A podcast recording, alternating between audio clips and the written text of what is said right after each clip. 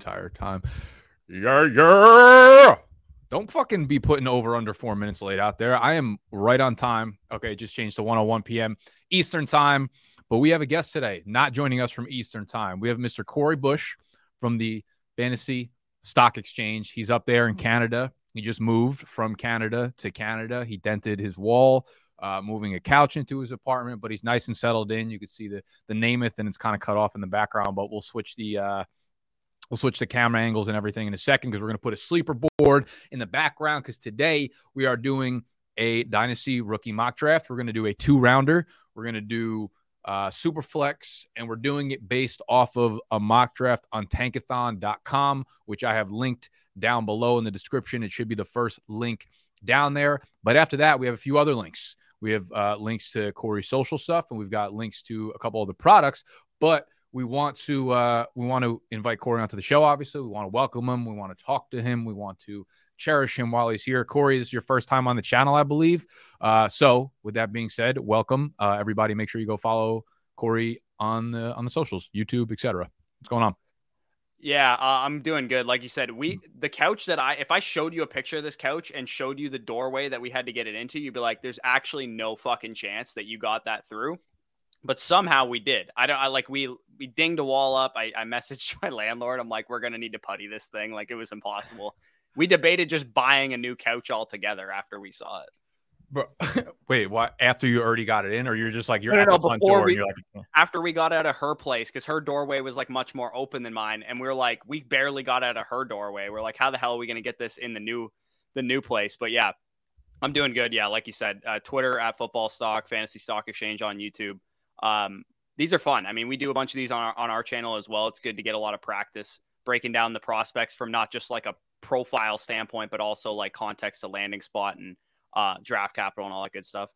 Yeah, it's fun to do these like over and over again, especially as like the uh as the weeks go by, we'll get a little bit more and more information. This week is pretty much the last week of these, which I'm doing every Monday, where we don't have athleticism combine information because this upcoming weekend we have uh Saturday, I believe the quarterbacks, wide receivers, tight ends. Sunday will be the running backs. Uh, so we'll have the athleticism, we'll have the 40 time, we'll have all that kind of shit um, in our in our databases, whatever people out there are using uh, to you know help move rankings up and down and mock drafts and stuff. And I think once the combine happens, that's when I think a, a, large majority of dynasty players start to like look forward and start to actually look at the crop of players in this class. Because right now we're just kind of throwing shit against the wall, seeing what sticks. But it's fun to just you know poke your head out there and see what's going on in the in the dynasty world. And I know a lot of a lot of people have fun doing this um, at this point, like we're kind of the only people that are really on top of things. So for right now, we're going to have this formatted uh, where you and me are kind of going back and forth. I'll have these sleeper draft board up in the background in a second, and uh, we'll just you know ding back and forth based on the mock draft rather than letting people in here because we don't want this shit to be tainted. We know we know what y'all are out here trying to do, trying to ruin a fucking Monday morning. Um, I am I'm almost ready to go, but first, uh, I'd like to say that We've been working on our rookie draft guide behind the scenes. This is something that we've dropped each of the last, I, I think, like two or three years. And basically, we look at every fantasy relevant rookie coming into the NFL this year and we break down their entire prospect profile as it relates to fantasy football. We look at their film, we look at their stats, we look at their combine, we look at you know their landing spot where they uh, where they end up falling, what we think we should do with them in rookie drafts, uh, their their player comps and shit like that. Corey is one of the one of the dudes behind the scenes that is uh, doing a bunch of these rookie profiles for us, myself and Noah, and um, and we go really really in depth on these, and uh, they're a lot of fun to do. But we are wrapping up the first couple sections that we have the information for. So with Corey, I wanted to uh, break down some of the dudes for the rookie draft guide that you've been working on. The pre order is available right now. You can go get a discount on bdge.co. That's also linked down below. So, Corey, you, you did a lot of quarterbacks. Uh, you did a handful of running backs. Nope, don't be doing that. Got my business insurance people calling me. Oh, shit, we're late for signing up for that. It's good to know. Uh, you did a lot of running backs. You did a, a lot of the quarterbacks. And I don't want to dive into all of them because I think you did about 20 prospects. So we got a lot of shit going on there. But are there any dudes that after diving into them uh, for the rookie draft guide in particular that you are like, oh shit, you know, like I'm I'm way higher on now that I've really dove into it, or I'm kind of disappointed. You know, I was excited. I heard a lot about this dude. Uh, now I'm pulling back a little bit after going through the numbers, etc. So give us, you know, a, a couple dudes off the top that you're like, okay, I'm in on this guy. I wouldn't be a true Canadian if I wasn't talking about the Canadian running back from Illinois, Chase Brown. Um, I graded him out separately, like for our own channel and stuff too, and as well as writing him up for the BDG draft guide. He graded as a top five running back for me. Hmm. You know, obviously that could change if he, you know, runs a four seven and you know gets drafted in the sixth round and, and stuff. But I was really impressed with how complete of a game he had. He kind of like reminded me a little bit of like an Elijah Mitchell, Khalil Herbert, like can kind of do everything well, but not, you know, spectacular in any one area. Uh, he actually weighed in at the Senior Bowl, so we know how big he is. Five nine and a half, uh, two fifteen was bigger uh, than I expected. A little bit better BMI than I expected too. So I think he was listed like 5'11", 205, which would have been a little bit more of a wonky size profile. So Chase Brown definitely a guy that I was uh, a lot more excited about. Quarterbacks, don't even worry about him. After after the top four guys, maybe yeah. Hendon Hooker if he gets decent draft capital, but they're all like 26 years old. They're probably not going to be that good. I would say the QBs are not all that exciting outside of the main first round names that we've been hearing. And then uh, other running backs that I've seen that were pretty solid. I know you're you're a big Kendre Miller guy. I know I liked what I saw from him as far as like a complete skill set on the ground. Uh, we were talking before we went live. DeWayne McBride, who kind of opted out of combine testing. I think he's one of the better pure runners in the class. Not going to provide literally anything on third down, but yeah. I was really impressed with what I saw from him. It seems to be like all these dudes, Zach Evans, DeWayne McBride, uh, Kendre Miller, are all like, man, I like them a lot as runners, but they don't do a fucking anything when it comes to third downs. And it it feels like that's what we get a lot of years. Like every class, it feels like there's just it's like, oh, I like these guys on the ground, but they're just like runway runners, you know, like the Zamir Whites. Like every year they'll test well at the combine, hopefully. But I think even those three dudes in particular, I think Evans, uh, McBride for sure out of the combine testing. And I want to say Kendre Miller's not doing any testing at the combine yeah. too. So we have a handful of these dudes that are not going to test. And it's like, that doesn't do anything for us, but I mean that will, I guess, uh, play its way into like draft capital as well. they don't test, and NFL teams don't know their athleticism, and then they'll probably drop down to fourth, fifth round. Translates into fantasy stuff. Yeah, the, the whole running back cluster in the uh, in the combine would have been nice to sort out because I know for me personally, like the way I grade these players, I have guys that with early third round and late third round and then and fourth round grades, I have like 14 running backs in that area of the draft. Uh, outside of Bijan, Zach Charbonnet, and Jahmyr Gibbs, they all pretty much fall into that area. It's a deep class, but it's not, you know, if you want a pure runner, DeWayne McBride's your guy, or Kendre Miller's your guy. Uh, Sean Tucker might be your guy. You, if you want, you know, a guy contribute on third down, Kenny McIntosh, Eric Gray, Deuce Vaughn, like there's there's like Tyjae Spears. There's so many different archetypes of running backs. You know, pure speed guys, De'Von Achane, and all these dudes. Like it's pick your poison, and I think the combine would have helped weed out some of those like talents because uh, they test poorly, and vice versa. Uh, some of them may test Sorry, not to you. as well. Someone asked if it was a perm. I just my my hair is not working today. I woke up on the wrong side of the bed, came right into the office. Yeah, but I, I agree. It's it's a mix of like dudes who are going to fit into like specific schemes or roles at the NFL level for the most part. Is there anyone that you just like that most people at this time of the year are just so afraid to like make takes on players unless it's like oh they're good. Is there any uh are there any players that you you watched you went through and you're just like I'm out for sure? So this one's going to be bad. People are going to hate this one. I think De'Von Achane is a one trick pony. Woo, okay.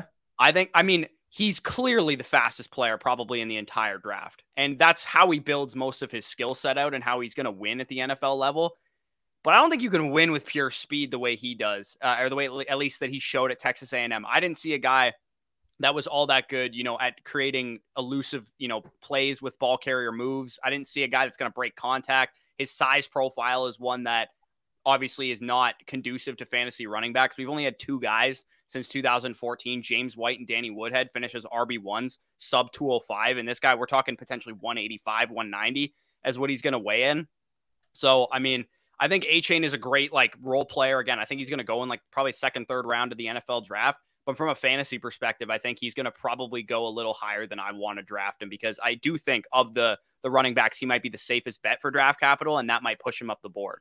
Yeah, he feels like someone that uh he feels like someone that we should have learned a lesson on like 48 times already as it relates to fantasy, and the people who fade him are going to be smart. But I uh I, I like Achane a lot, bro. I can't like I, I watch him. I, I, think he's a good in between the tackles runner, but the chances of that translating at the next level, like an NFL coach seeing that and being like, yeah, I want him to do that at this level, are very, very small. Actually, I wanted to circle back to Chase Brown because he is one of the very, very few running backs in this class that I did not Um, I haven't watched yet because I can't find any fucking all 22 film on him. And I don't, I'm at the point now where like, I only really want to watch players if I can get all 22 film. Otherwise, I feel like I'm kind of just throwing darts when it looks at YouTube stuff because you can't see good angles on it. Uh, were you able to find all 22 on, on Chase Brown? Uh, a little bit, yeah. I, I actually, so um, the we get our film from the same spot. I actually requested Chase Brown film, so it should be on the way. Uh, I'm in the tier that you can request. Cut Wait, dude, I was like that. That overwhelmed me. So me and uh, I I subscribed to a Patreon that Ray put in last like last uh last Monday Ray came on we did a mock draft and I was talking about all 22 also and he was like yeah go to Caddy's cut ups on Patreon. It's like two dollars three dollars a month to get all this all 22 film. So I did it. I'm like oh shit let's go. This is like on top of anything I had already. And it's awesome. And I saw there's like you can request and that shit just like overwhelmed me because like the process already is like kind of crazy and a little bit like manual and I was like I don't know where to say it. I'm pretty sure it still takes like a couple weeks for you to get that. Uh, but good yeah. to know. Let me know when the Chase Brown film hits yeah, I, I, requested some for Chase Brown. I requested some. Um, I wanted some this year's tape for Tank Bigsby because that is another guy who I have ranked inside my top five right now. Who I would say I'm probably Ooh, like okay. a fan of at the moment because I think again, uh, much like Chase Brown, I think the guys that hit um, from a fantasy perspective are good all around players that maybe don't like maybe they're lacking like elite speed or something like that, and that's why like NFL teams and uh, fantasy you know dynasty players aren't super super high on him. But like I mean, we were talking about a guy at one time or another was compared on the same level as Bijan Robinson as a freshman. We were like, man, 2023 comes around, it's going to be Bijan Robinson, it's going to be Tank Bigsby. He was like the second name out of your mouth. So, I mean, he has the pedigree. He played at an Auburn where they never had an offensive uh, line ranked better than like 90th in the country. Yeah. Their whole offense as a whole, their quarterback play was terrible, wide receiver play was terrible, and Tank still, you know, year in year out was still like the best player on that team and still remained efficient. And this year, I mean, he was one of the most elusive backs in the class, and he's got a good size profile, can contribute a little bit as a receiver. He's just not the most refined runner in the world. And I, I kind of, he's kind of Cam Akersy is kind of how he feels.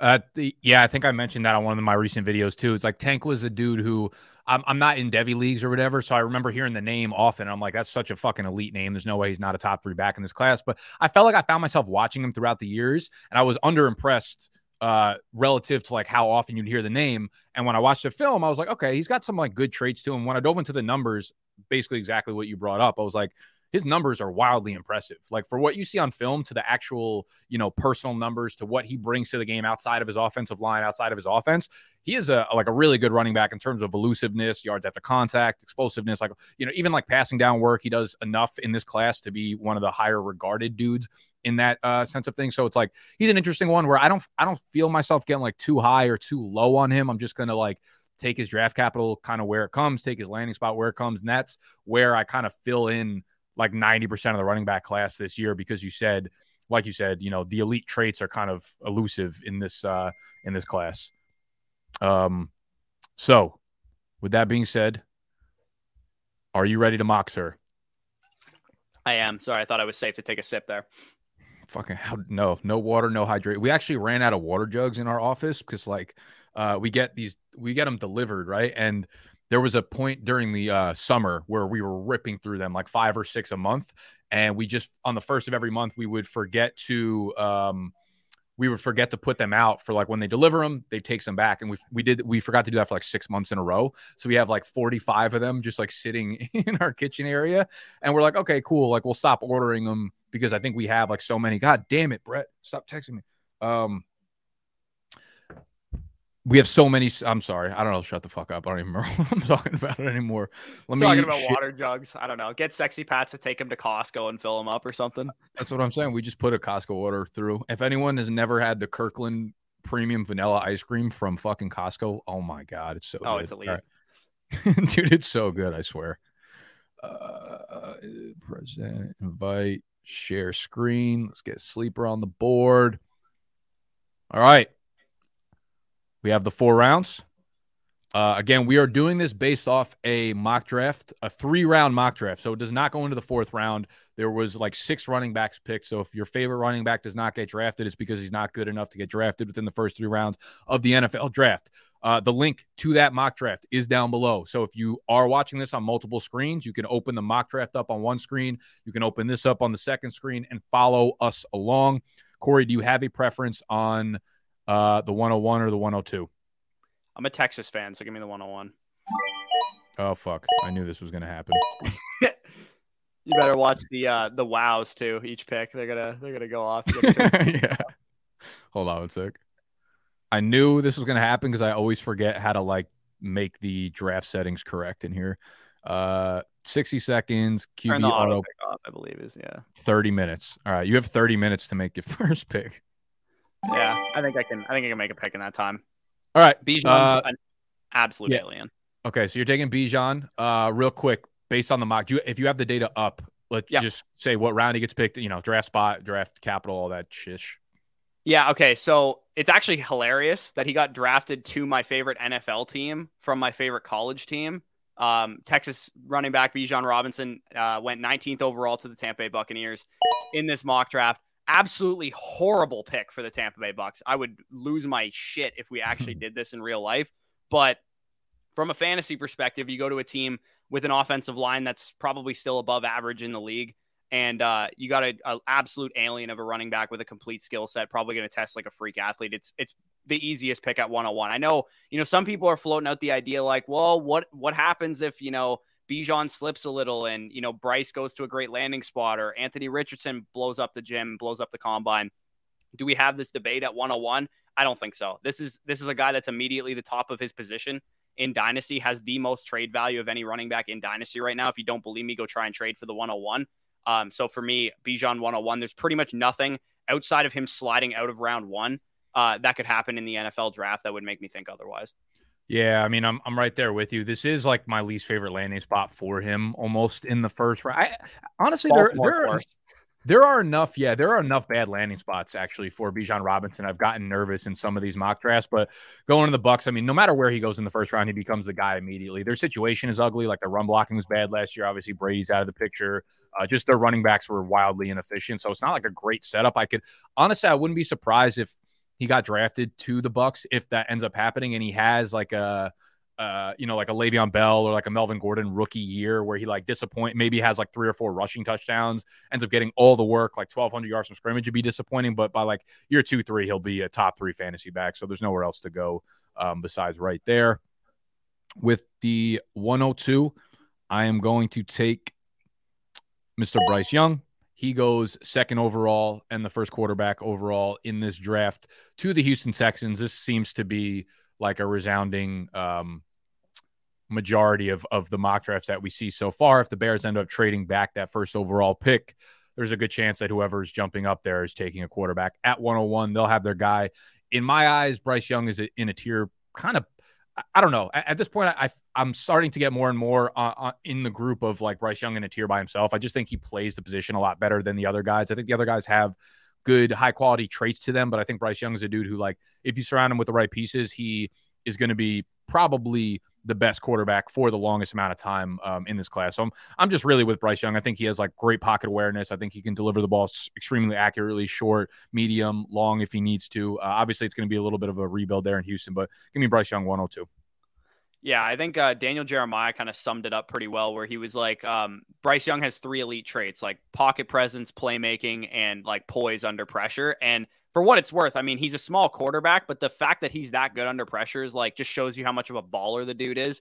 And like even some of the like non, you know, mobile quarterbacks of the last couple years that have been great fantasy assets like Joe Burrow and like Deshaun. I mean, Deshaun Watson's a little bit more mobile than Bryce Young, but those guys have the same kind of traits to them, even though they're like bigger quarterbacks than what Bryce Young's going to represent. So for me, yeah, I, I have him in a tier of his own as well. I do think Houston, again, we, would prefer him to go maybe to a different team with a little bit better pass catchers and stuff like that. But I think they'll probably do a decent job building around him. And we're going to probably talk about the guy that they added around him in a second um, uh, to you know surround their young quarterback. And I think the scheme that uh, that the, the Niners staff that's coming over there is, is really good for Bryce Young. Get him out of the pocket and on the move and stuff.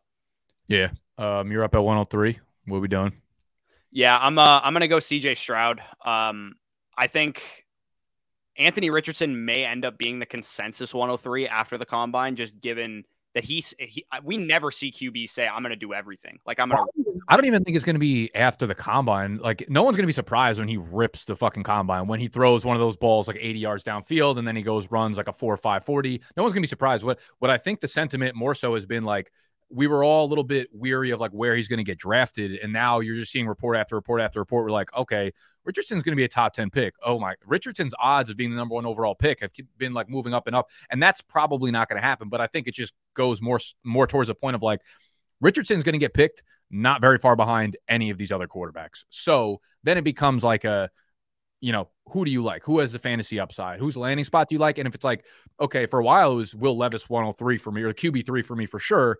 But like if Richardson's getting picked one spot, two spots, three spots behind him, give me Richardson over Levis all day. Yeah, I, I was pretty much once I actually graded these guys, I was pretty much on the on the the train of that Richardson should absolutely go ahead of Levis in the draft because when you take two quarterbacks that are both like you know under construction, so to speak, they're not necessarily complete pro, uh, products yet. Give me the guy that's younger for starters, the, like the guy that is you know a one year starter versus a multi year starter. I think there's more meat left on the bone for Anthony Richardson, and two, he has the higher ceiling if he does hit. So it makes a lot more sense. But I mean, CJ Stroud's actually the pick I made. CJ Stroud uh, to the Colts, I think that's the best possible location for him because there, I mean, in theory, he should have a good offensive line. They, they're paid like a good offensive line. He has a good running back behind him, and he has at least one good receiver. They'll probably add some pieces. I actually think Stroud is is the probably the best like refined arm talent. Obviously, the most tantalizing arm talent is Anthony Richardson, but like the guy that's going to throw it the best on target most accurately, it's probably CJ Stroud. And he like there's a the scouting adage, adage is like if you see it once, then he can do it again. And you saw it in the Georgia game that he can move, he can get outside the pocket. So I, I've grown a little bit higher on CJ Stroud than I initially was. I put out a thread when I first watched him that I was like, I can't draft this guy in the top five. But now that I realize it, I'm like, you know what? This guy's a pretty complete prospect right now. And if we saw it in more games, it wouldn't even really be a conversation point. He would be the clear 103. Yeah, well, I think that like I, I get that scouting phrase, but I also think of it the I, am kind of on board with the other way. Like, if you're not someone who's doing it consistently, then I don't really like longevity to me is just as important as anything else. Otherwise, you're only looking at small sample sizes, and small sample sizes almost never play themselves out like the way that the sample size actually presents itself. So it's like I'd rather see that consistently, but I get it. Like his arm strength is there. His uh his arm, just in terms of like pure talent, is is as probably safe as any quarterback in this draft class. Um, going to the Indy Indianapolis Colts, like you said, it's like a it's a good enough supporting cast. It's probably a better supporting cast than almost any of these other landing spots that these quarterbacks go to. Um, so he goes off the board fourth overall with my fourth pick or the fourth pick in this draft. I'm going to take who we were just talking about, and uh, Anthony Richardson goes to the Panthers with the ninth pick. He is the fourth quarterback off the board. So we have Will Levis going at, uh, let me pull up the board here. So Will Levis goes here seven to the Raiders, and we have Richardson going here nine to the Panthers. And like I said, the only real reason I think you take Levis over um, a guy like Anthony Richardson, whose fantasy upside is unbelievably high, is if the draft capital is like a, around apart, 25 picks apart, something like that, where you're like, you're not really sure when or if Anthony Richardson's getting on the field. If he's a ninth overall pick, he's getting on the field quickly, very, very quickly. And this is a Panthers team in rebuild. They have some weapons on offense. They're starting to build their offensive line. It's like kind of an exciting young team. They're definitely still like a year or two away from really being a competitive team. But by the time Richardson is in place as the quarterback, they'll be a pretty good team. And this is a terrible uh, division as, as it stands right now. And like, uh, this is this is no brainer for me if this is how the draft capital works out. Yeah, yeah, I don't blame you there. I probably would have gone in that direction as well. This is like 105 pick. You could probably go in a, a, number of different directions. I, if I actually owned this pick in a dynasty rookie draft, I would probably dangle the carrot of Will Levis to somebody because I personally will probably not select him. Um, given what I thought of him on film and given what um, you know he represents as a seventh overall pick, he can probably net you a decent package in return. Even if you just wanted to move down a few picks and, and select a different player, I think that's always kind of my policy. Like I, my highest rated player here would be Jahmyr Gibbs or Jordan Addison. And looking at the landing spots, I mean, Addison went 25th overall to the Jaguars, which is not, you know, the most open receiving corps in terms of like receiving uh, talent there. They already have Christian Kirk, they already have Calvin Ridley. So that's target competition wise, you'd have to be a little concerned. But I think um, I would still be comfortable making that pick. And then Jahmyr Gibbs going to the Dolphins, he falls out of the first round. He falls just outside the top 50 as well, which is not ideal. We'd rather him go in the first round. Um, but I think I love the landing spot too much to pass up on Jahmyr Gibbs here. Like that is money. Like Tua Tagovailoa is not a, a mobile quarterback, right? And we have to assume at this point that they're probably going to stick with him. And you add so much more speed to that offense out of the backfield with Gibbs, and Gibbs can can give to a, a, a, a you know a uh, safety valve out of the backfield. And Gibbs is not going to be the type of dude to get, you know, 25 touches a game anyways. So put him in an efficient, high powered offense like Miami, I think is probably, I mean, ideally he goes in the first round, but I think this might be like a 99th percentile landing spot for Jahmyr Gibbs and his skill set. Yeah, I was gonna say I'm I'm having a little bit of trouble getting behind Gibbs this high, especially like if his draft capital is outside of the top 50. But like Miami's an offense where they just get their best playmakers in space. And that's what get at the end of the day, that's what Gibbs is. He's not like a pure great runner, but he's a playmaker. And if you're giving him 13, 14, 15 touches a game in space in an offense where like teams can't key on him when they have Waddle, when they have Tyreek Hill, I can uh I can get behind that. I will be the sucker here that takes Will Levis. And this is one of those like you know, like him, don't like him, whatever. It's just not one I think too hard about. If you're going to get top 10 draft capital, how many dudes that look like Will Levis, that play like Will Levis, that came out with a prospect profile that was as inconsistent as Will Levis is, have we been wrong on over the last five years that I'm like, he's a top 10 quarterback. He's going to be starting for the next two, three years, probably. He is someone who played for, you know, four years. Um, his junior year statistics were really good. His senior year statistics were very good right before he suffered a high ankle sprain, and then he got into the teeth of the SEC defenses coming off that high ankle sprain, which made his numbers dip down dramatically. Does it mean that like what we saw in film, the inconsistencies were not real? Obviously not. He's probably a, a player that needs to get a lot better. But going to the Raiders, you do have a one like Davante Adams off the rip. So uh, again, top ten quarterback in a super flex league. Like these are the types of uh, you know, these are the types of pieces on your team you want to stockpile. And then if he does hit a couple games, whatever, you can you can get off him if you want to. But I, I'm not really going to overthink a top ten quarterback here. Yeah, I mean, I'm I'm a little bit more, you know, wary of Levis just given the fact that he's as old as he is and hasn't quite developed. I mean, he showed a lot of things that you like to see. You know, the toughness uh, of playing through the injury and playing with a bad team. You you saw it on film. He was just getting his ass kicked every game. Um, yeah, I feel like that's like uh when you got to start off with like this quarterback showed everything we need toughness. Like when that's when that's the number one trait, you're like ah maybe I, maybe if I want to go with a toughness guy, I'll, I'll, draft like a center or a linebacker or some shit like that. Maybe maybe I want my quarterback to be like accurate, have a strong arm or something like that. And he does. He does have a very very very strong arm, but. Uh, yeah, I mean, th- those are the, he has a lot of intangibles that you like to see, but we definitely need more uh, consistent accuracy out of Levis. Yeah, especially down the field, he was not accurate at all uh, mm down the field, especially this year. So yeah, I mean, McDaniel's uh, offense is pretty tough to learn, and supposedly he's a smart quarterback as well. So maybe that plays into it and why this would be a fit for him. So I, I don't hate the I don't hate the fit. I would probably just dangle the pick and sell it uh, personally if it was me. Um, so I am going to go Jordan Addison, who is my current wide receiver one. I believe he's your wide receiver one, uh, if he I'm is. not mistaken, as well. Yeah, and, and, based on these landing spots and and uh, capital and stuff, he would have been my one in this class too. I think.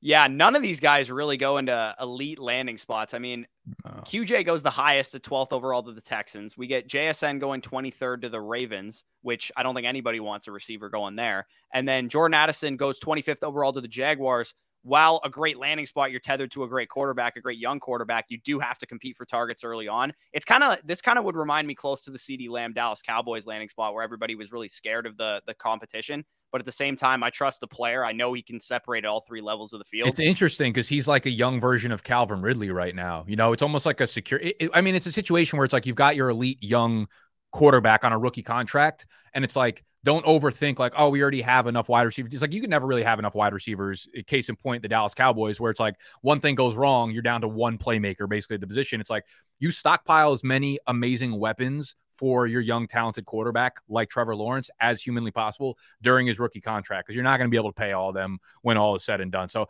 honestly, I don't I don't really imagine it happening. I think they need help on the defensive side of the ball, but like this is low key kind of a really nice landing spot for a dynasty wide receiver. Yeah, three wide receiver. They play three wide receiver sets like 85% of the time in Pederson's offense, too. So all three of these guys are going to be on the field. I keep seeing them getting mock tight ends and stuff like that. I would much rather them take a wide receiver if I was Trevor Lawrence, like, you know, or if I had Trevor Lawrence in Dynasty or something like that. I'm yeah. surprised they haven't re signed Engram. Like, I know he wants to play back there. And yeah. I know there's like a lot of people that are like, yeah, kind of get rid of him and address other positions. But I mean, he was for someone that they just signed for a one year deal, he was like dynamite at the tight end position. I'm sure, I feel like Trevor Lawrence should be in the front office, like pounding the fucking table, like get my guy back, you know? Because I mean, for whatever price he's granted, like don't use a first round pick on a guy when you could just have the guy that already knows your offense, that already just proved that he could do it in your offense with your quarterback. Makes no sense to me that shit. Yeah, especially when that position notoriously takes a couple years to develop too. Like there's no real reason. If you need a blocking tight end because Engram can't block, draft one in the third or fourth round or something like that to go yeah, along it's a, with. deep, it's a deep class. Yeah, exactly. It's a very good class according to most of these NFL scouts. So yeah, uh, Addison would be the pick for me there, and then you're up on the board here, 108. Yeah, this is a tough one too because it's like I like Smith-Njigba more than I like Quentin Johnston. I think just as a prospect and as a player, but I do not like JSN going to Baltimore. I don't really trust the landing spot. It's not high enough volume, I think, for a player like him who's going to operate so much out of the slot for me to. Um, I'm, I'm going to go with Quentin Johnston here and grab him at the 107. 108. I gotta you gotta put Addison on the board still too. You right. I was trying to I was trying to sneak Addison away there. See if I can get him at the 108. So I'm with Quentin Johnston. Now he's he's he's a player unlike one that we've seen like really really hit at the next level. Extremely long, extremely lean, extremely lanky, but wildly quick twitchy for a dude that's that tall.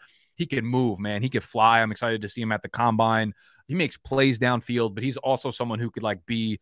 He, he's almost got that like Mike Evans type slant to him, where it's like, oh, he's got to build that big, probably shouldn't be able to get that much separation or that many like he shouldn't be able to come down with all those contested catches on plays like slants but he's so quick twitchy he gets off the line really quickly and i just kind of like the idea of pairing quentin Johnston up if he goes at 12 with bryce young first uh, first year quarterback and like letting them develop together and you basically say if you're taking bryce young at two and then Johnston at 12 it's like here's my QB one, and here's your wide receiver one of the future as well. Where it's like you don't really know what's going to come I mean, JSN will be the wide receiver one likely there. Bateman comes back. Andrews is weapon number one there. They're very run heavy. So I don't love the landing spot there in Baltimore. So I'm kind of just going to like, this is definitely more of a gamble play. And I think in the same way that you said you were like dangling the pick for Will Levis, I might dangle the pick here because there are a lot of dudes that even after uh, Johnston, I have kind of in the same tier. Like I had Johnston, I was looking at um, looking at Smith-Njigba. I was looking at maybe this is where I was looking at Gibbs. You obviously took him off the board, but even like Zay Flowers, early second round going to the Panthers, is a guy that I might look at in the same tier uh, and, and kind of see what kind of draft capital. If I can move, you know, the 10, uh, the 108 for the the 111 plus the 202 or something like that, I'd be more than happy to kind of do that in this spot. Yeah, I mean this this whole area of the draft is going to start to blend together in a second, probably because there's not. Yeah a whole lot separating these guys. I, I, I think QJ probably wouldn't make a whole lot of sense for me going to the Texans because I mean, not that you're gonna like stop Nico Collins from getting uh, yeah. player on your team, but like he's that kind of archetype or wide receiver, and you have Metchie who's a slot guy. To me, Addison uh, would make the most sense if they went with a wide receiver in the first round at that 12th overall pick. And I'm kind of hoping to see Addison paired up with Bryce Young because they're like two of my favorite prospects in the entire draft. So yeah, I would say that would be the direction I would go. But you know, maybe they they see something on yeah. film with QJ. Obviously, this is all hypothetical. So um, I'll, I'll bite the bullet. I'll take JSN here. Uh, Baltimore Ravens, not a great landing spot. Uh, like you said, there's some target competition, but at the same time, I think this is the type of receiver that Lamar Jackson has been kind of waiting for. And if Greg, like we got to also remember, Greg Roman is gone, and they're planning at least to implement a more pro style offense with Todd Monken. So, I mean, Todd Monken, if, for those of you guys that don't remember, he kind of de- helped develop Chris Godwin in Tampa Bay before he went off to, uh, I think, Cleveland, and then he went off to Georgia. So I think if we have a more like over the middle funneled offense with Andrews and JSN, it would actually fit Lamar Jackson's skill set very well if he's back in Baltimore. Of course, there's kind of like rumors that he's up in the air in terms of his contract situation. But I, again, I, I'm kind of just trusting the prospect profile with JSN here. First round draft capital. Bateman, while he was a great prospect in his own right, it has you know struggled to stay healthy and and hasn't proven a ton in his first two seasons so far. So to me, I'm just going to trust. I have these guys rated all similarly: Addison, QJ, JSN. I think his landing spot's the worst of the three, but I still think he belongs to go. Like I'm not going to just suddenly take inferior prospects ahead of him just because he had a bad landing spot.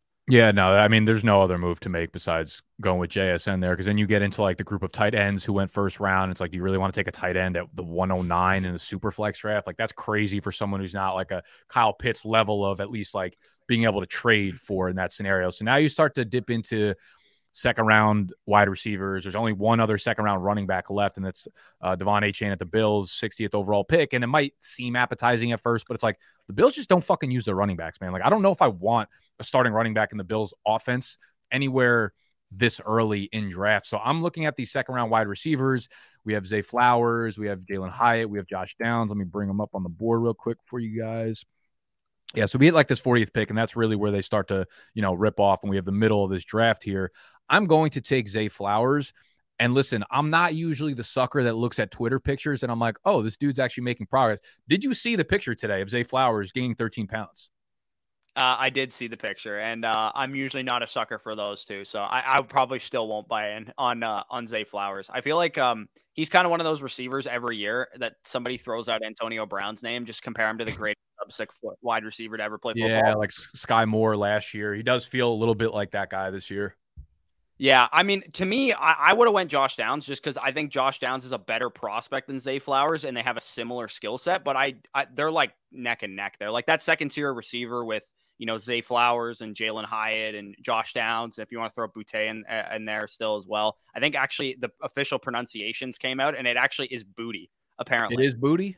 Yeah, it is Booty. Is his real name. So that's that's something we'll have to to chew on for the next couple uh couple yeah, we're weeks. Gonna, we're gonna be chewing on that booty, man. Yeah, I, I uh listen with Flowers, like I like the prospect a lot. I do worry that he's one of those dudes that like people start liking so much that we just start overemphasizing everything. He does he is a, a phenomenal route runner. He does a lot of things well. He does have the Antonio Brown uh trait in that like his ball control, his body control on the sideline for someone being that small is really, really, really good. Does he have problems separating at some points versus like press coverage because he's got a smaller build? Yes, but I actually I want to bring up this this tweet uh, because most most of the ones that like blow up that like look crazy, um, feel like you know it's just like lighting, but there's like very significant difference here in I don't know how much a month, two months, but like you look at the arm, like the arms, the forearms, like he got a lot thicker, 13 pounds in probably a month or two. And I'm like, that's not normal because you can't really put that much muscle on without putting a lot of fat on in that short amount of time.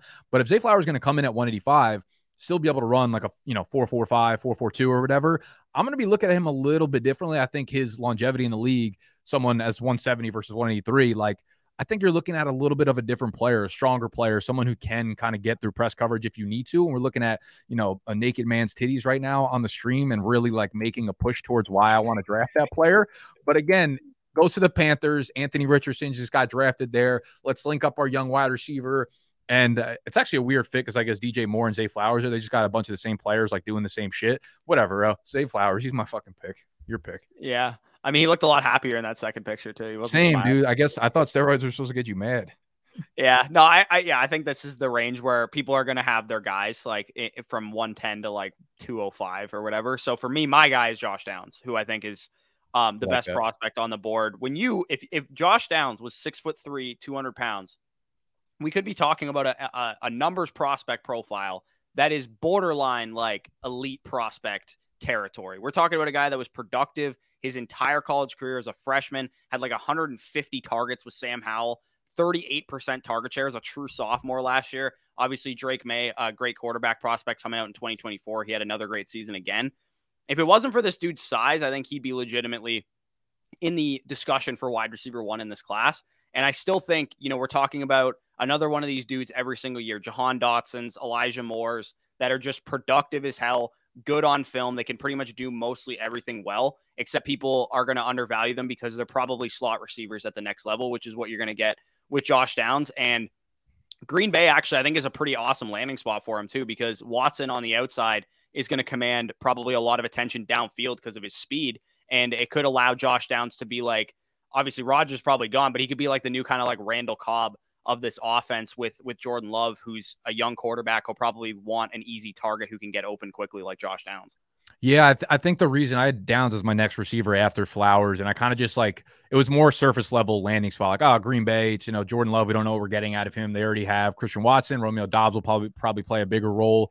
Do they re-sign Allen Lazard because they said they're trying to? So it's like Josh Downs is for sure one of the most fun prospects to watch in this class. He's one of the, he's got like he really has you know it's such an overused phrase, but he's got that fucking dog in him. He's he's one of those dudes that like he is smaller, but if you're throwing him the ball over the middle, he's coming down with it. His his contested catch rate was number one in the NCAA. Like this dude, anything that's thrown his way, and he's athletic and he's and he's spry and he like he could separate. He's a great route runner.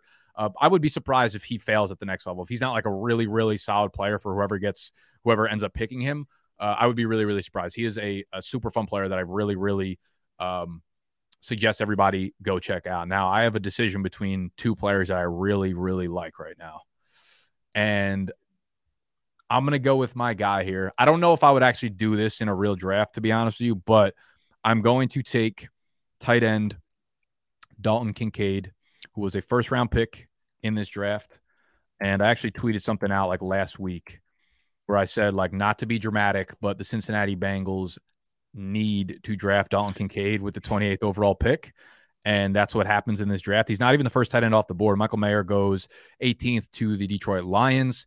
Um, but Kincaid goes 29th to the Bengals. And Kincaid, in my opinion, is, you know, without a doubt, in my opinion, that's 100% correct.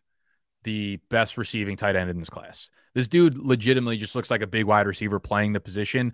He led the country in receiving, receptions, receiving yards. He played one year of high school football and then uh, walked on to San Diego. And then by year two at San Diego, they were offering him scholarships to Utah. Led the team in touchdowns first year there.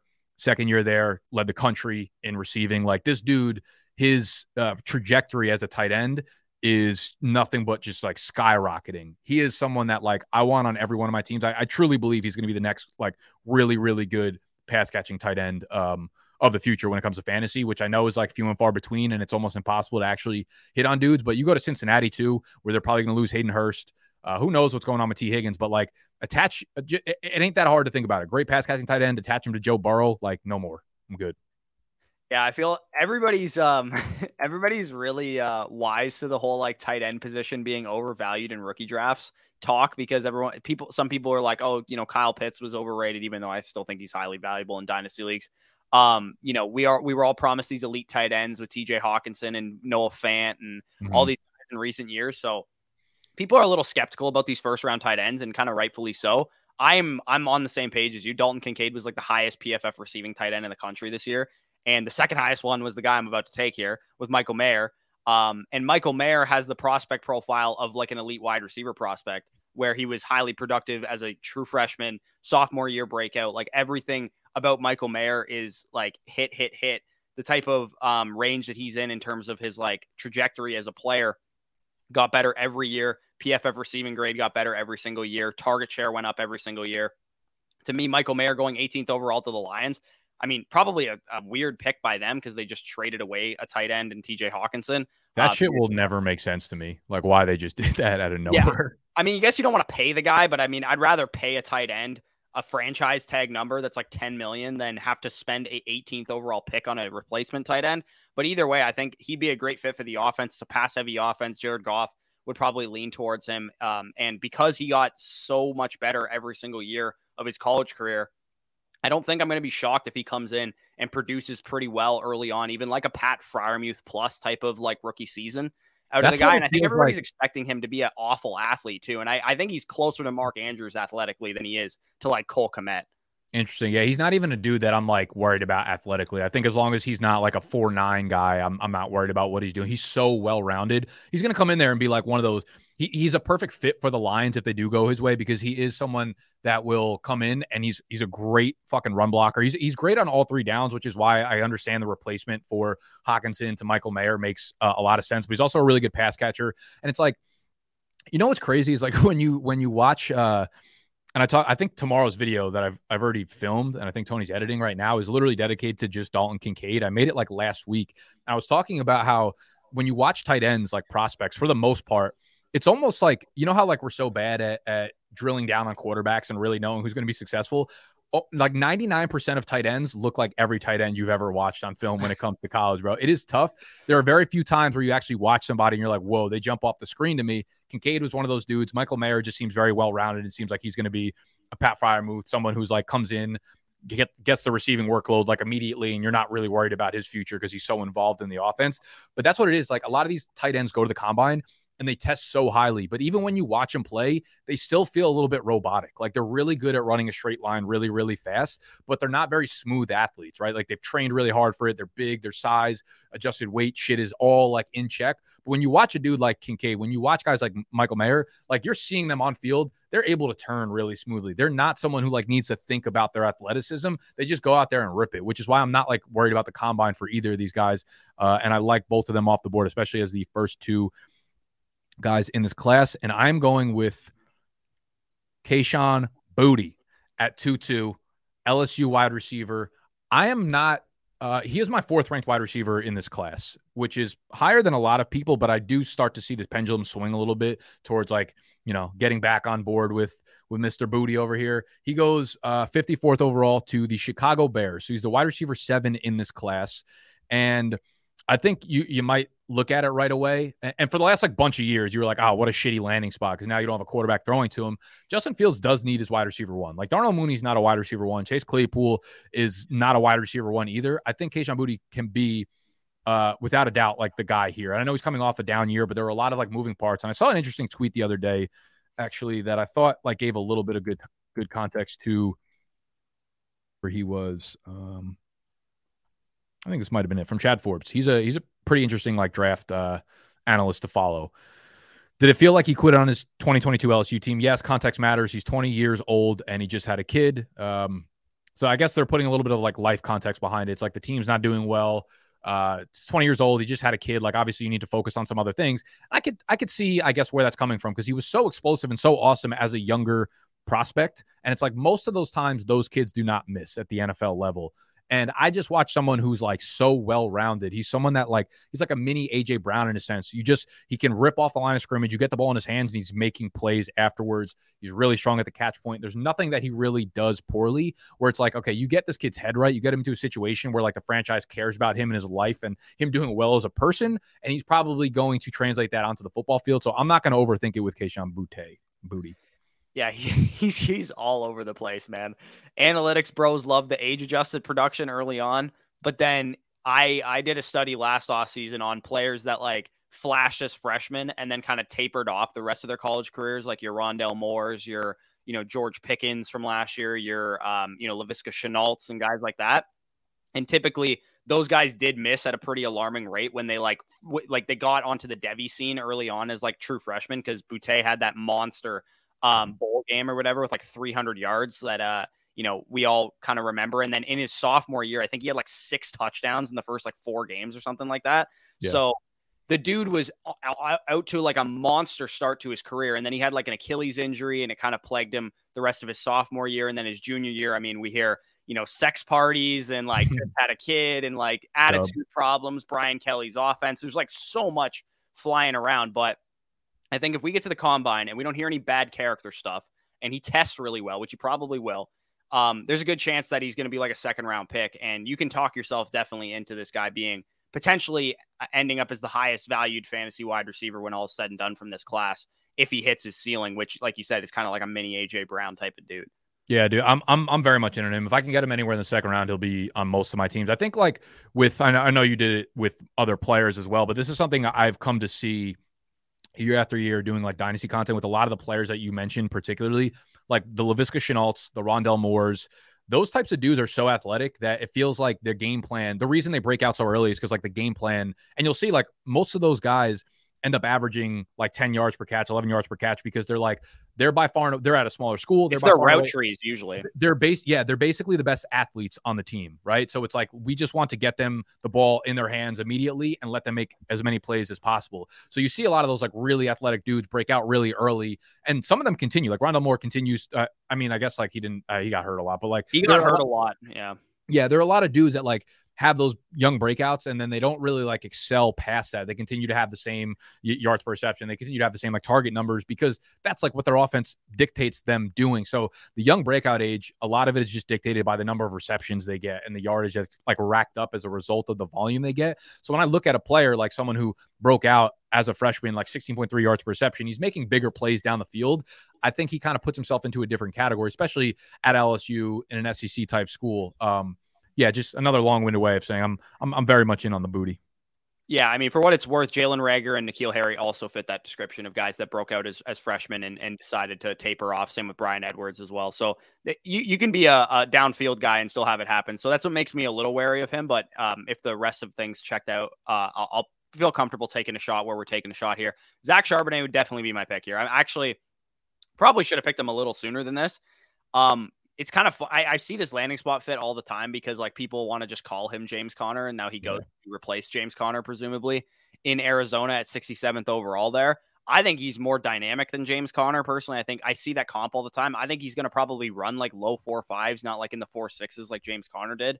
Um, and I think he's a good enough athlete that you know he can make people miss at a consistent level. And I honestly think for for the bigger backs, I mean, aside from Bijan because he's an alien, but I think he might be the best like big back receiver in the class too.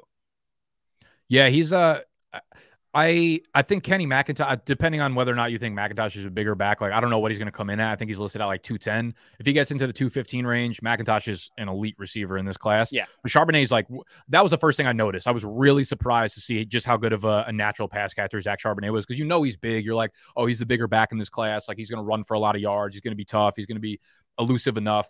And then he catches a ball like fucking three, four, five times a game. And you're like, man, he looks smooth doing it too. So that was like, it's I think uh Hayden Winks tweeted out something the other day. It's like since when do we not like like 6'1, 220 pound workhorse running backs that catch the ball? Like why is Charbonnet not getting more hype? And I think I mean I, I think he's getting plenty of hype. I think he'll be like the RB three in most people's classes. I think he continues to fall into the third round, which makes him you know, a little bit less desirable than the Jahmyr Gibbses that go in the second round. But Charbonnet, Arizona, uh, James Conner was definitely like the first running back that popped into my head because he's got the size, the speed, or the the size, like the explosiveness around the line of scrimmage, can catch the ball, can be a third down player. Like James Conner's had plenty of productive third down seasons, and in an offense like that where they love to give the back, you know, the the goal line work uh, the upside there is, is like extremely high. So I'm I'm big on Zach Charbonnet as well. I, I think this land, landing spot gets really really interesting because uh, Conner's got one year left on the contract, I think, but I'm I'm sure by the second half of the year, like they'll start phasing him out. So they can cut him for de- uh, two million in dead money after this year. So, and the other thing with Charbonnet that I think NFL coaches are going to like, he led the class in positive play percentage. So basically, he was very consistent down to down and EPA per play. So not only can he provide you value on all three downs, he was good in protection and he was consistent. He wasn't like, you know, negative three yard run half of his plays and then breaking off 60 yard touchdowns. He was going to consistently get you the yards that were there. And I think that, that could result in him being like the third running back off the board as long as he tests well, because NFL coaches like that stuff, especially if they're like using analytics on their uh, on their um, draft stuff, like the Browns and stuff. Some teams use analytics, and I think the analytics will love Zach Charbonnet. Will the analytics love De'Von Achane? Um, size wise, probably not, but um, I, my, MPH analytics will probably love him. We're gonna take De'Von Achane here. I was deciding between him and another player that I don't love, and I hated the landing spot even more. But De'Von Achane does grace us with a second round presence, 60th overall to the Buffalo Bills. And I said earlier in the stream that I actually don't love that landing spot for him uh, going to Buffalo because they just use the running back so infrequently. It's not going to be a goal uh, goal line guy. I don't necessarily think he's like a great pass catching running back either. I think he's one of the guys like sure if you get him in space, of course, with his speed, he's going to make plays when you do it. Um, but I'd love to see him in the Devin Singletary role where he does a little bit of everything. Will they do that?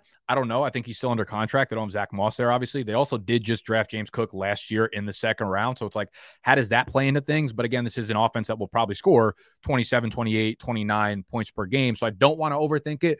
But I guess my sentiment around the bad landing spot were like Achane, I think, you know, if he does go to the Bills, I think there are a lot of people that will take Achane in like the 10 8 to 111 range there, where that's going to be a little bit too premium for me. But down here at the 204, 205, when you're kind of just like tossing up other second round wide receivers that I don't necessarily love, this is where I'd be looking to target him because he is extremely fast. He will make big plays in this offense. Um, and they will have some holes for him to run through because of, you know, what Josh Allen opens up there. So I'll take Achane here at 2 4.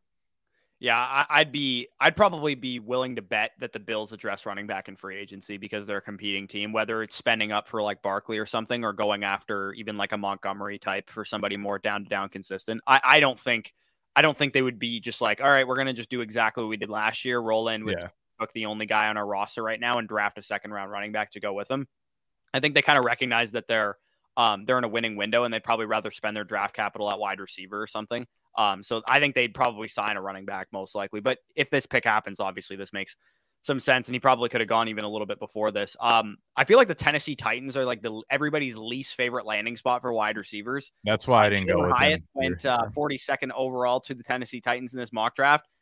If a receiver is going to go to Tennessee, I do think it should be somebody like Jalin Hyatt because I, I think that Treylon Burks can eventually develop into a number one wide receiver.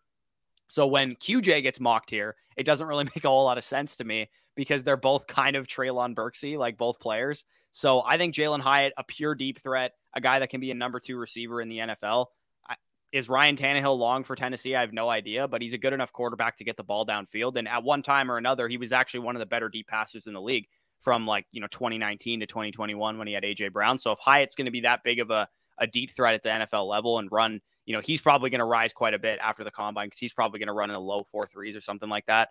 Um, I think 42 to the Titans is probably um, too low in terms of where he actually goes in the NFL draft. I think he's going to be a guaranteed first round pick.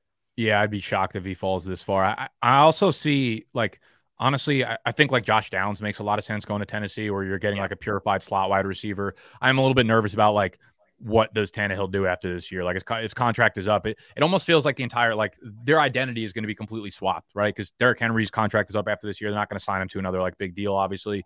Then it's like okay, we're kind of like rebuilding from scratch, and it's like who does Jalin Hyatt get as his passer? And if it's not a good deep passer, then like what value does he actually bring to your dynasty team? But it's like the, this is the part of the draft where you're like, all right, am I going to take some like random third round running back or like random tight end, or am I going to take like a, a, top 40 guy at wide receiver? I think this is pretty much the only pick you can make here. Yeah, things can change quick, man. The Titans could stink next year and have Caleb Williams or Drake Maye throw on a Jalin Hyatt. Like you have no Very idea. Fair. So yeah. I think you take a, a, a receiver prospect who has at least a defined skill set and hopefully the the situational factors kind of align for him in the future. But I, I think you kind of he has to go at this point this is going to be a little bit of a surprise pick here. Um, and this was the dude that I wrote up for the rookie draft guide, and I was really, really surprised by how much I liked him. Um, and then he goes in the third round to the Kansas City Chiefs. He is Parker Washington out of Penn State. He is um, built like Deebo, and he plays a lot like Deebo. He is a slot wide receiver that you get the ball in his hands and he's really good. He's really good at YAC, top 12 in terms of like broken tackles, missed tackles forced, all that kind of stuff. Very elusive, very strong hands. He's right underneath Josh Downs in terms of like contested catch rate. He's not going to be a guy that you put on the outside and make beat, you know, man press coverage, but he broke out early at Penn State. He was competing with Jahan Dotson. He was competing with Pat Freiermuth for targets. I really, really like Parker Washington. I think he's going to be a player that like he's an under radar player. And if he lands in in Kansas City, where you have basically every wide receiver up for free agency, he can be like a one for one replacement um, for where Juju Smith Schuster was playing in that offense. So Parker Washington down here to Kansas City. Um, there's not a lot of like other exciting prospects left on the board, but he was a dude that I was I was very very um, intrigued by. Like the skill set that he has. Like he knows who he is. You know, he's a really, really strong handed slot wide receiver that you get the ball in his hands. He's going to make plays afterwards. And he's got the size being, you know, 210 pounds. So he can run like a running back when he does have the ball in his hands. Yeah, he's got a like. Hopefully, he's a good enough athlete. That's the one thing I had concerns with him because, like, if he's not, he's more like David Bell than Deebo Samuel, which is not something we obviously wanted of a big slot receiver. But I, yeah, I mean, this is a pretty decent landing spot for him, and wouldn't make a whole lot of sense because they drafted Sky Moore last year uh, to I I mean ideally replace Juju in the slot or maybe Tony in the, uh, replaces Juju in the slot. It they're almost feels like they're not like giving up on Sky Moore, but like I mean you're not playing the dude at all. It almost feels like okay, time to make you know time to make necessary future adjustments here. And it's like they don't have any receivers to begin with, so they regardless of how they feel about Sky Moore, even if they're like we like Sky Moore, we think he's going to play a bigger role, like they're going to need to pad that position. Right. Yeah. So another like third round receiver, another guy I think will rise after the combine because I think he's going to test well is uh, Marvin Mims from Oklahoma. He goes 99th overall to the Cleveland Browns. Um, this would definitely be my pick here. Um, at that position uh, for Cleveland, they have not a whole lot uh, long term. Like they have Amari Cooper, who was good last year, who's you know getting a little up there in age. Donovan Peoples Jones kind of had like a sneaky like fantasy relevant season as well, and then David Bell, who I liked last year. Um, you know, fell kind of flat on his face. Probably had one of the worst rookie seasons I've seen from a rookie receiver in a while. Yeah. Uh, Marvin Mims was a YAC god at Oklahoma, and his kind of like development got stunted a little bit by like Lincoln Riley leaving and all that kind of stuff. But um, he's kind of like the Tank Bigsby of, of wide receivers, where like the peripherals look kind of decent.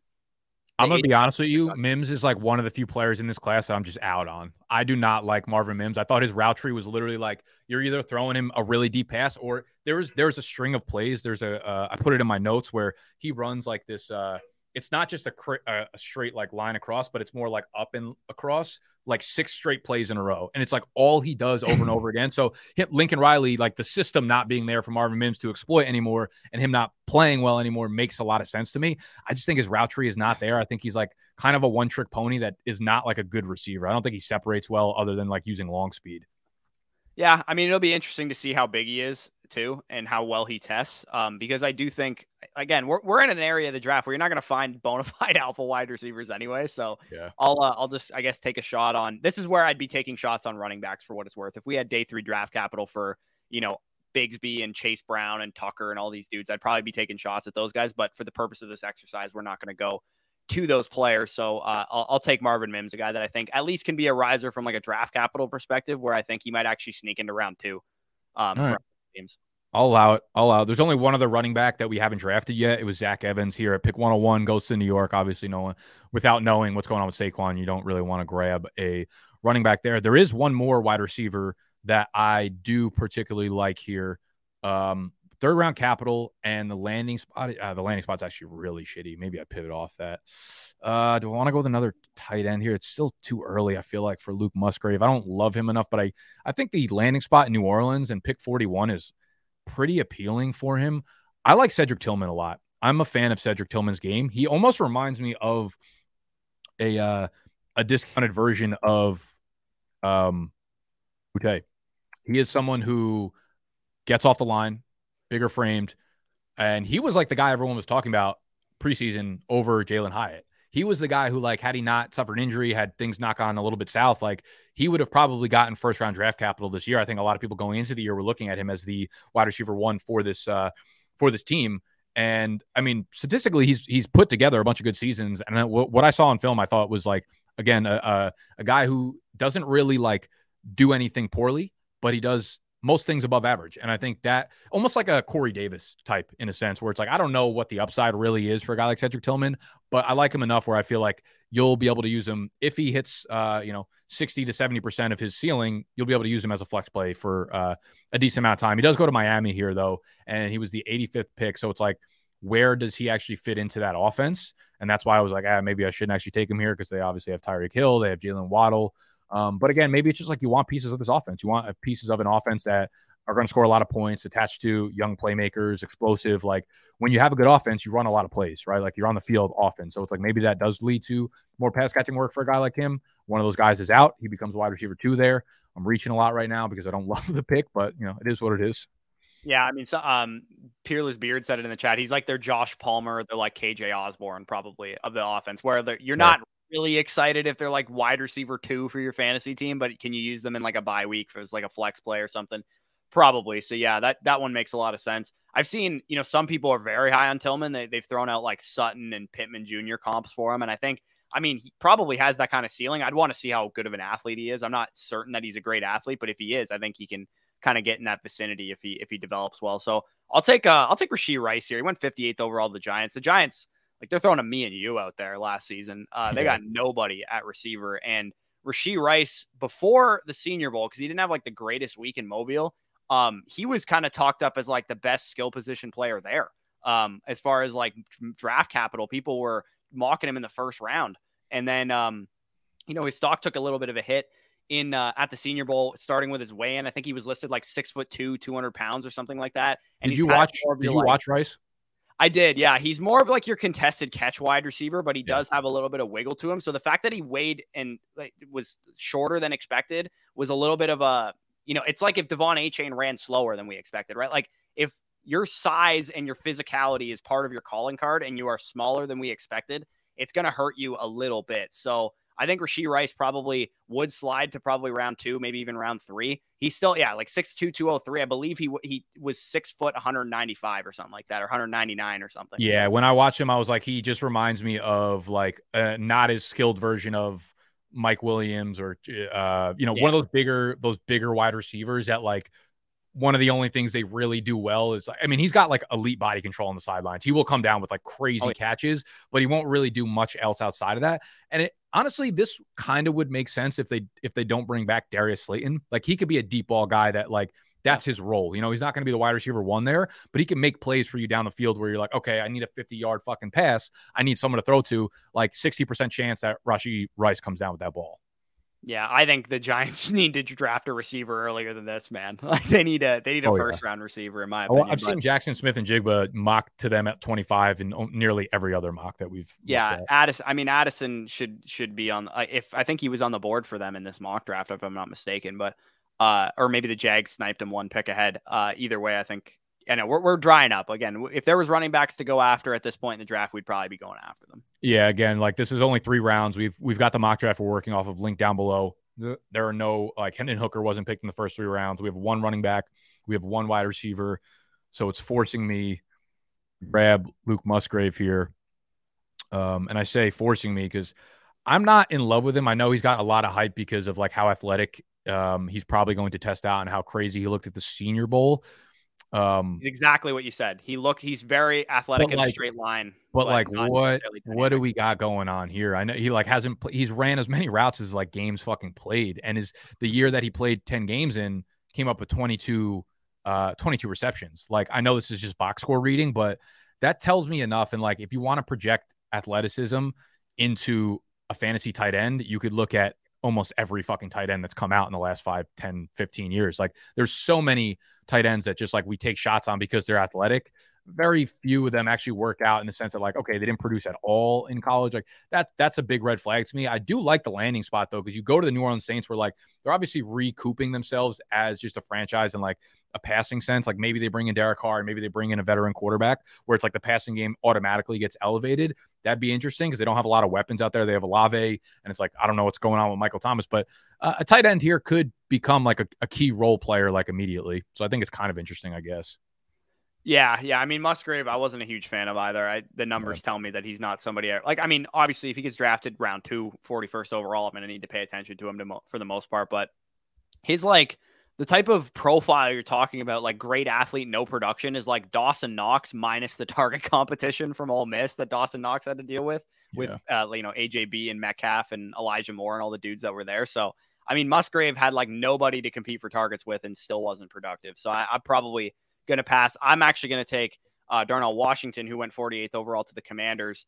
Uh, one of these dudes that's probably better in real life than in fantasy because he is a, a, a hulking like six foot seven, 270 pound tight end who's learning the position as a pass catcher. He is going to test well enough that you can get excited about how he can produce as a pass catcher. And of course, he had a pretty viable reason for not getting on the field and getting targets at Georgia with Brock Bowers and uh, Arik Gilbert and all the other tight ends that they have at that school.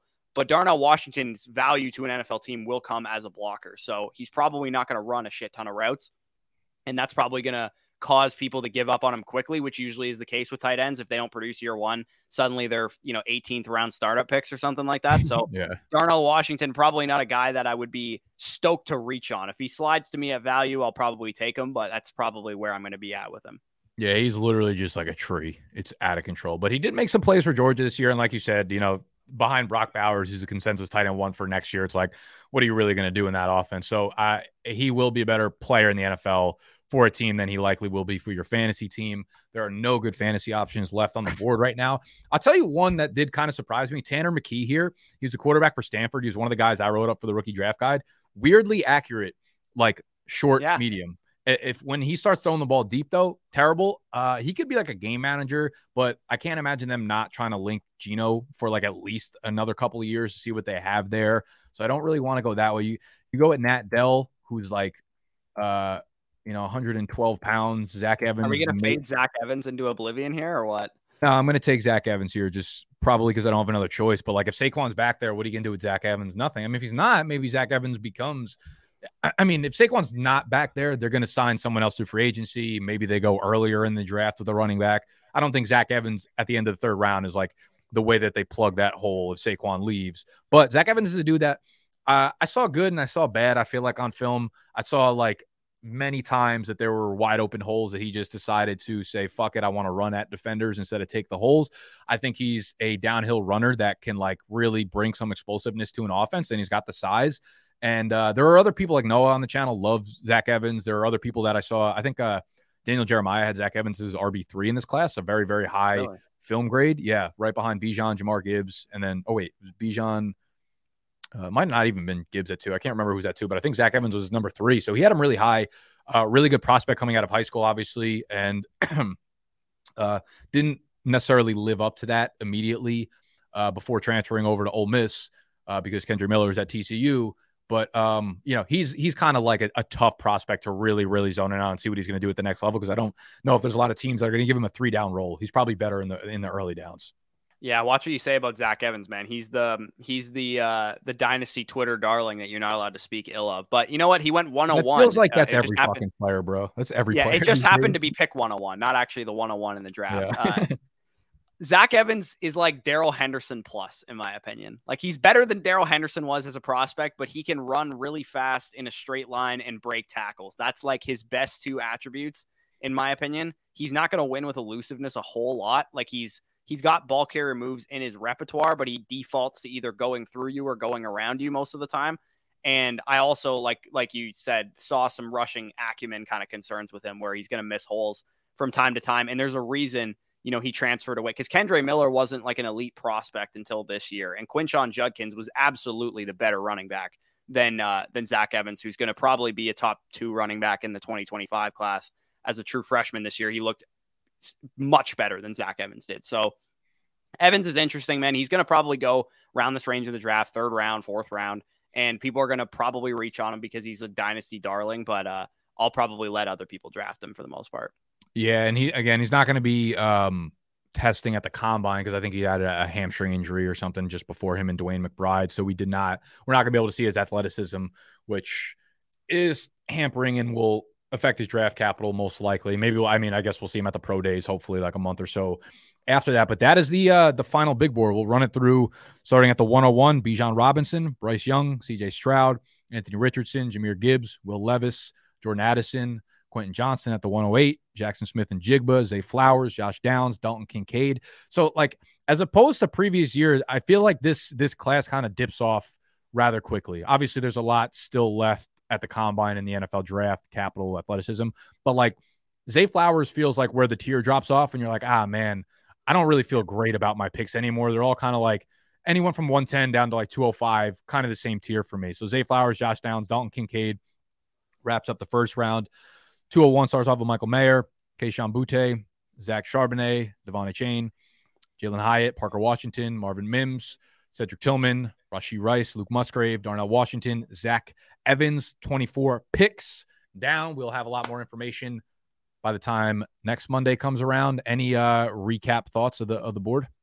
Yeah, I would say if you guys hold 110s, 111s, 112s, 201s, like those type of picks, you are praying for some outstanding combine performances that improve the draft capital of some of these running backs. Like you're praying that Zach Charbonnet goes out and runs like a 448 or something like that at 222 pounds. You're praying that Sean Tucker lights up a 438 at the combine. You're praying that, you know, um, Chase Brown runs like any whatever running back, Tank Bigsby, whatever, you know, prospects. Cause the, the reason that this looks so bad is because we couldn't draft these fourth through seventh round players that didn't get drafted in these mock drafts. And for those guys to go higher, whether you like Miller, whether you like Bigsby, Tucker, whoever it is, they're going to need to test well, unfortunately, because NFL teams are going to value that, even though we, you know, probably think it shouldn't make that much of a difference. They're gonna, you know, if they see Kendre Miller run a four six seven, they're probably not going to draft him until round five, and vice versa. If if Biggs Bigsby runs four four six or something, he might move up the board. Yeah, I think it's like the running back athleticism is going to be a big mover because most of them are going to end up in the third or fourth round. Uh, wide receiver for us is going to be landing spots. You know, it's like do they do these guys uh, land in Tennessee? Do they land in Chicago? Do they land in Miami? Or do they land in Kansas City? Or do they land in uh, on the New York Giants. They land in those spots where it's like more of a premier landing spots, and these like middle round guys might get a little more appetizing to us. So there's this big string of questions that leave those like middle round gaps uh, pretty agape there. Um, so we will wrap up the video here. This was a long one. We're an hour and 15 deep, two rounds. We broke it down for you. Make sure that you are following my man Corey over at the Fantasy Football Stock Exchange. We've got their YouTube channel linked. We've got his Twitter link, so go follow him as well. We've got the BDGE Rookie Draft Guide available for pre order right now. Actually, let me show you the page. Fuck it while we're here. Yeah, TJ, we didn't draft the running backs because they were not in the three round mock that we were basing this on, just because of some discourse in the comments. Why did we draft them? Pre order.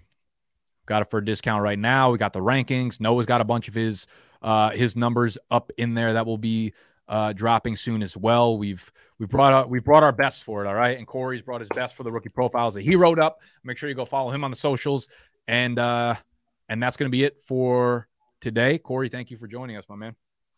Yeah, appreciate it. Had a lot of fun breaking these guys down. Hopefully, we get a seven rounder soon, uh, soon, so we can actually talk about some of these guys, or hopefully, the combine gives us more clarity on some of these dudes too. Bro, if we have a full seven rounds to work off of, and we're going three or four rounds deep in the rookie mock, we're going to be here. It's it's going to be a movie. It's going to be a movie. yeah. All right, y'all. Uh, subscribe to the channel if you're new. Hit the thumbs up button. All that YouTube shit. See you later.